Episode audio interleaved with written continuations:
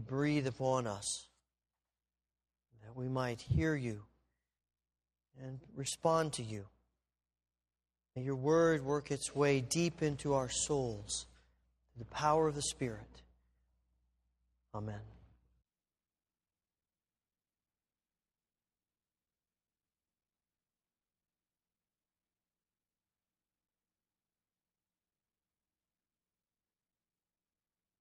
Things. Now, it seems like it's, it's always been the case, it probably always will be. All you have to do is look at the skyline of the great cities, and you see our, our love for building things. It actually starts with little children. One of the, one of the first toy type of things that we give to children are blocks. And children take blocks and they arrange them and they stack them and they build things out of them. And children progress from blocks to Legos and other kinds of things, but it, a lot of it has to do with building. And I suspect that this, this penchant for building might well be why a game like Jenga is so popular and so attractive to us. We have a chance to build something. The game of Jenga is made up of 54 little blocks like this, and uh, they, they're stacked three in a row, and each row alternates back and forth. And the object of the game is really quite simple. You slide a you slide one of these pieces out somewhere here. We're going to find one. There we go.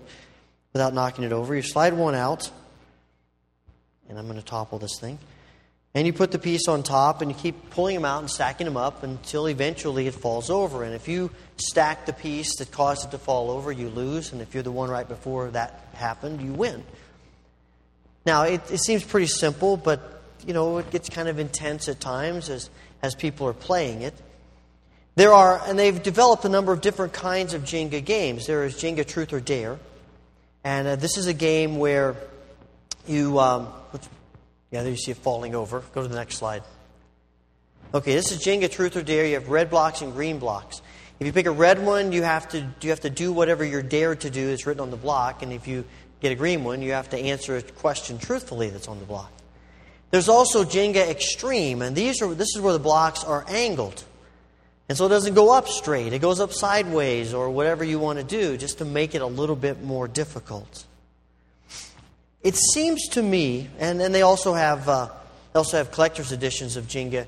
Uh, they have things like the one of the Boston Red Sox, and to be equal, give equal time. That one for the Yankees as well, and I think there's a picture of that one too. Uh, that maybe, yeah. And, and they have one for John Deere as well. So if you're a farmer, tractors, there you go. It seems to me that Jenga is, is a vivid metaphor for the church. Because in the church, we are interwoven, interconnected to each other, much like these blocks that go back and forth up this tower. Now, you know, we'll be honest about it. Sometimes we view that interconnectedness as a good thing and sometimes not so good. When, when we're in need and people come to our assistance and they, and they invest themselves in us, we think pretty highly of this interconnectedness in the church. But when other people are in need and they're looking to us to help them, to invest ourselves in them, to be the answer to the difficulties they're facing, to support them and help them sometimes it's not quite what we were hoping it would be. But here's the thing about the church and this interconnectedness you're either in or you're not. Because if you're in, you're connected, whether you want to be or not. If you're in the church, if you're a part of the church, you're connected to other people.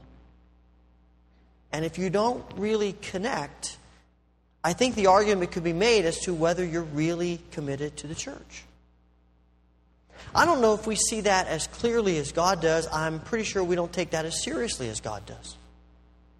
Our connectedness to the church and to one another within the church is so significant to God that in the last hours of his life, just moments before his arrest, Jesus is praying in the garden and he prays, My prayer for all of them is that they will be one as you and I are one, Father. Jesus is praying for our unity just moments before his death. Paul speaks to the Romans about this very thing as well and being sensitive to each other, and he admonishes them. So then let's aim for harmony in the church. Try to build each other up. And it's not just a New Testament concept. Psalm 133, that we read a few moments ago, affirms how wonderful it is, how pleasant brothers live together in harmony. But here's what I've discovered instead of rejoicing about that connectedness and, and focusing on that, we have a tendency to focus on all the things that divide us. Now, granted, there are a lot of things that divide us. Just think about this for a moment. We can, we can divide about anything, but just here's some examples education, age, gender, our common interests, Things like an athlete or not an athlete, you're a musician, not a musician, or an artist, not an artist. We have political divisions liberal, conservative, Republican, Democrat, worship styles, leisure time activities, majors, income levels, race, nationality, academic levels, language differences. In this country, whether we want to admit it or not, there are still distinct differences between North and South. We, we can divide over how we view certain social issues, church government, denominations, our occupations, where you send your children to school, which Sunday school class you attend, where you sit when you come to church. I mean, you name it, we can find ways to divide ourselves about it.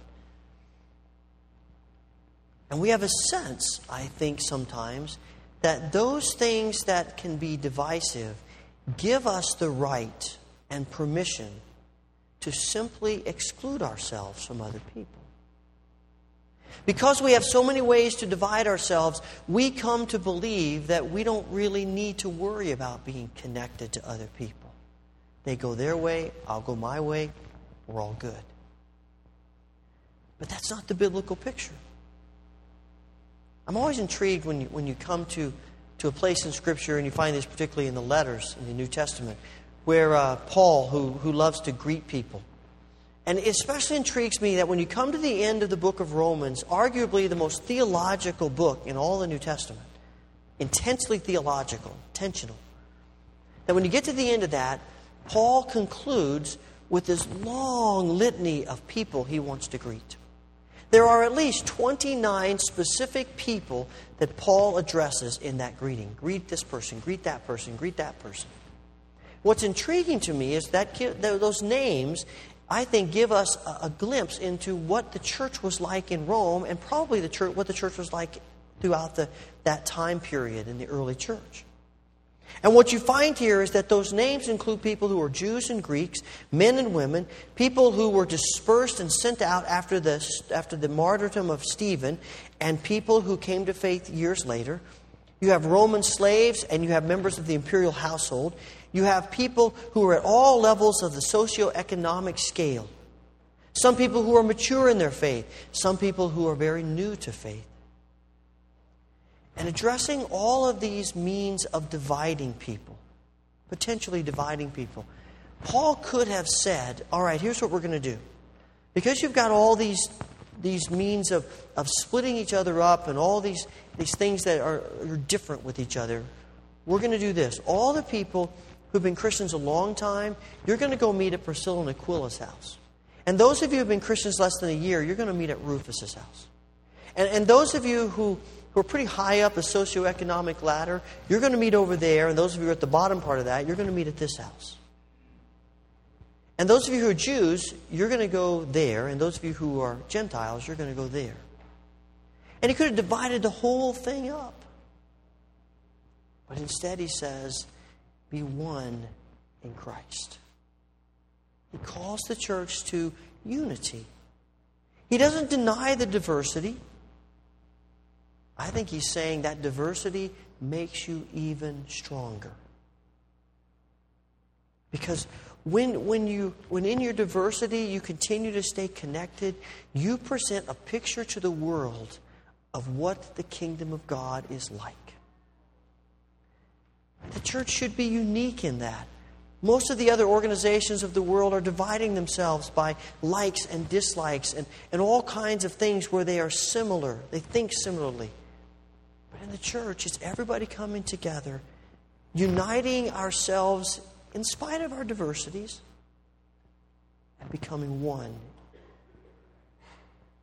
You know, Jenga is a, a vivid metaphor of the church, I think, because we tend to think that because of this divisiveness and just kind of because of our circumstances, involvement, interconnectedness is optional. What, what's a big deal if, if I'm involved or I'm not? What's a big deal if I'm consistent about being at church or not? What's the big deal if I have relational connections with people at church or not? Who cares? I'm just doing my own thing.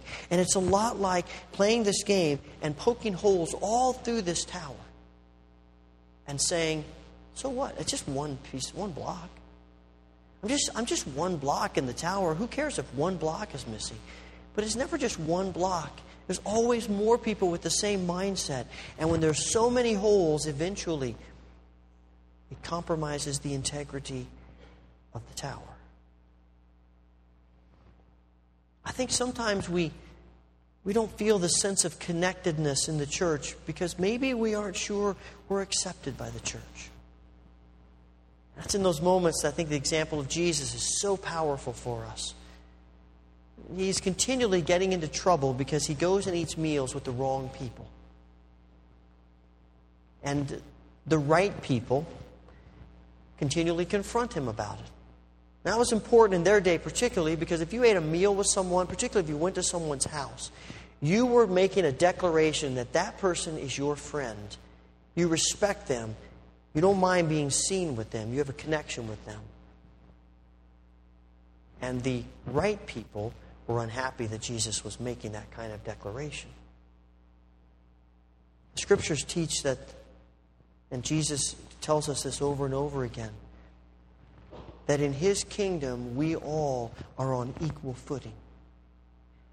It's one of the things that, that I love about, about taking communion together is that this table, the ground at this table is level. We all come as sinners in need of God's grace. And too often, the church has sent the message both in just who we are and, and even in, in, in offering the sacrament that if you've sinned, you're really not welcome here. This table is only for people who've got it all together, or at least aren't committing sins that other people know about. And of course, the implication is that if we're excluding some people, we must be worthy. We're good enough. And we know none of us are good enough. But we're welcome. We're welcome because of the grace of Christ that calls us together in unity and invites us to come and to be a part of the kingdom of God. And the church ought to be the place where people find themselves welcomed and embraced, not to stay the way we are but welcomed so that the power of Christ can transform us into the people God created us to be. Sometimes our struggle with this connectedness is it is the fault of the church. You know, we're we're not we don't have that spirit of openness and, and welcome that we see in Jesus. But sometimes the problem's less the church and it's more just us. We just don't really want to commit to to each other as the body of Christ. Someone told me recently that, that they worry that a lot of people see the church sort of like a supermarket. I come, I get my stuff, I go home. And I don't talk to anybody there. I'm not really looking for go to the checkout. I'm not really looking for conversation. I only talk to somebody who's there if I need something. I come, I get my stuff, and I'm out of there. And for these people, the, the church is essential, but it's not integral. It's important, but there's no real psychological attachment, there's no ownership. I suspect that, that probably a, a fair number of college students and academy dorm students may feel that way while they're here. And if the church has, has created an atmosphere that, that has, has breeded that kind of, of communication to you, we want to change that. But maybe, maybe it's just a matter of feeling like I don't really want to be connected. I don't need anybody else. In fact, one of the reasons I don't want to be there is because those folks, people are driving me crazy. They're draining me dry. Besides, I don't want to be too active at church or I might have to do something. They want me to work with children or youth or want to be an usher or a greeter or go to the nursing home. And I don't really want to get into that right now. I just want to come, do my thing, and go home. And unfortunately, that's a pattern that gets set. So that when we move to a place where we're more established and connected and long term, maybe that same mindset goes with us. But when we see the church as a place of interconnectedness, not because of burden and responsibility, but because of joy and privilege, it changes everything. And I suspect that's something of Paul's point in Romans in 1 Corinthians 12. You know, as he talks about spiritual gifts, I don't think he's trying to convince people to use their gifts. I think he's trying to help them understand the joy of using their gifts. And when we see the church as, as a gift of God, as, as, a, as a place of great privilege and joy, that we, have the, that we have the ability to connect ourselves with other people, we naturally want to use our gifts and our abilities to help and encourage and disciple each other. of course, we're going to, we're going to use our gifts as, that, that God has given us to do things like work with children or help teenagers or challenge one another to grow in Christ or reach out to other people because it's a privilege to be connected. And I know sometimes we wonder, I don't have anything to give. So we just sit on the sidelines, but we don't realize that all of us have something to give. All of us can be a part of the joy that is the interconnectedness of the church. We're all significant, we're all a part of it. Maybe we're hesitant to accept this interconnectedness because we've seen the humanness and the fallibility that's in the church. I mean, some of us may have been hurt deeply by, by the ugliness of human nature and, and the struggles that we all have with sin. Because of personality conflicts, maybe because of our penchant for competitiveness, we have a problem. We tend to think that we look better if other people look worse. I'm not as bad as they are. At least I didn't do that. Well, I'm glad that's not my problem. And sometimes subconsciously, sometimes fully consciously, we're not all that upset when people fail. Because we feel like it makes us look better. Our insecurities, our competitiveness can lead us to some ugly things. As I did last week with, with Scrabble, I asked some people about what they liked about Jenga. And one said, My favorite thing about Jenga is developing a steady hand eye coordination to take out a piece and not topple the tower. Someone else said, My favorite thing about Jenga is seeing how many pieces I can balance. And another said, My favorite thing about Jenga is just the name of the game Jenga. It sounds like something of martial arts or, or, or, something like that. It makes me feel adventurous and exotic to be playing a game with that kind of name. But a couple of other people said, My favorite thing about Jenga is when the tower falls over. My favorite thing is yelling, whoo hoo hoo, Jenga, and then watch the thing collapse on the table. Now, if you're playing with someone whose favorite part of the game is knocking over the tower, it gets a little bit frustrating. That's sort of missing the point.